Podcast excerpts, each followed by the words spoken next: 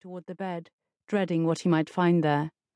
Two weeks had passed since he'd last visited the tiny island, which was completely uninhabited, save for a few dozen natives and Sullivan's family. Richard had been so ill then, evidently had not improved in the intervening time. His raspy respiration was not a good sign. I've kept him covered and spoon fed him broth, but he hasn't improved. Rupert's impressive size became so overshadowed by his concern that the gentle giant appeared to shrink within himself. The fire's been roaring all day, but I can't chase the chill from his skin. It wasn't until Rupert spoke that Sullivan realized the air in the common room was stifling. The monsoon season had come, and with it the rains and cool winds. Normally, the fireplace would have been considered an oddity here on the island, a cause for good natured jesting on the part of the architect. Presently, a driftwood blaze filled the confines of the dwelling with a cloying warmth. Forcing himself to move forward, Sullivan resolutely pushed images of another invalid from his mind. His father had died in this room, this cot. He died cursing his enemies, Richard's enemies.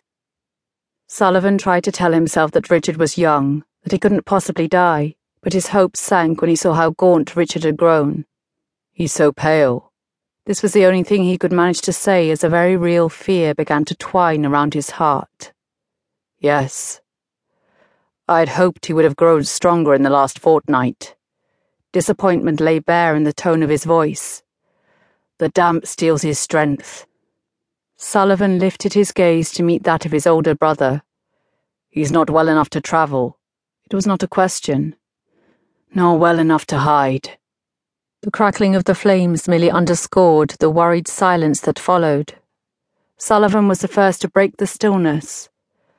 I heard the Englishmen telling their escorts that they mean to find Richard and take him home, to his legacy. His words held a bitter cast that left no doubt that Sullivan thought an English title worth little to a man accustomed to the freedom of the islands. They will not be content with half baked tales and misinformation. They will find him eventually. Richard moaned and stirred.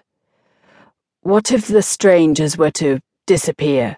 Rupert queried with an apparently idle interest, but Sullivan absorbed the way his brother's thumb stroked the knife sheathed against his side. They seem most adamant. I have no doubt they're being handsomely rewarded to uncover the truth. If they were to disappear, as you say, more of their kind would come in their place. Rupert's brows creased in thought.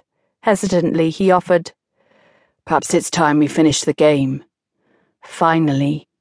For years, Sullivan had been trying to persuade Rupert into facing their enemies instead of dodging them. His eyes sparkled with cool green shards as he measured Rupert's acceptance of the inevitable. Then he took two slender tapers from a tarnished ale mug resting in the centre of the hearth. You know what needs to be done? Aye. One of us will have to draw the English bastards away from the area before they catch sight of the cottage. After adopting Richard's identity, he must then unearth the names of those who mean to harm him, as well as his allies, Rupert reminded him. Sullivan ignored the automatic protest. They spoke guardedly of their predicament, but the words they exchanged were not the result of some half formed idea. Gregory, Rupert, and Sullivan had discussed their options over and over in the past few years, after the Sutherland clipper, the Seeker, had first been sighted in the cove nearly three years ago they had eluded those bloodhounds as well as those that followed, but with each year that passed, those who sought them grew more cunning, coming closer and closer to the truth. After breaking one of the candles, Sullivan held the pieces partially hidden in his fist. Choose. Rather than studying the waxy nubs, Rupert measured Sullivan. His brother gave no hint of his thoughts as Rupert made his selection and drew the taper free. Then it's settled, Sullivan tossed the stub he held into the fire.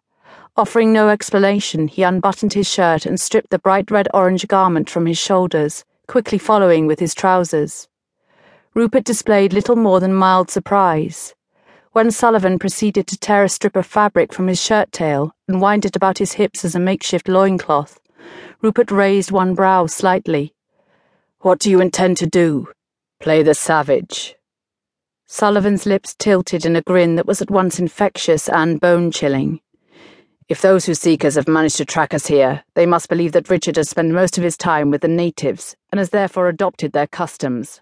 I'll ride past the cove on my way up to Sutherland's roost.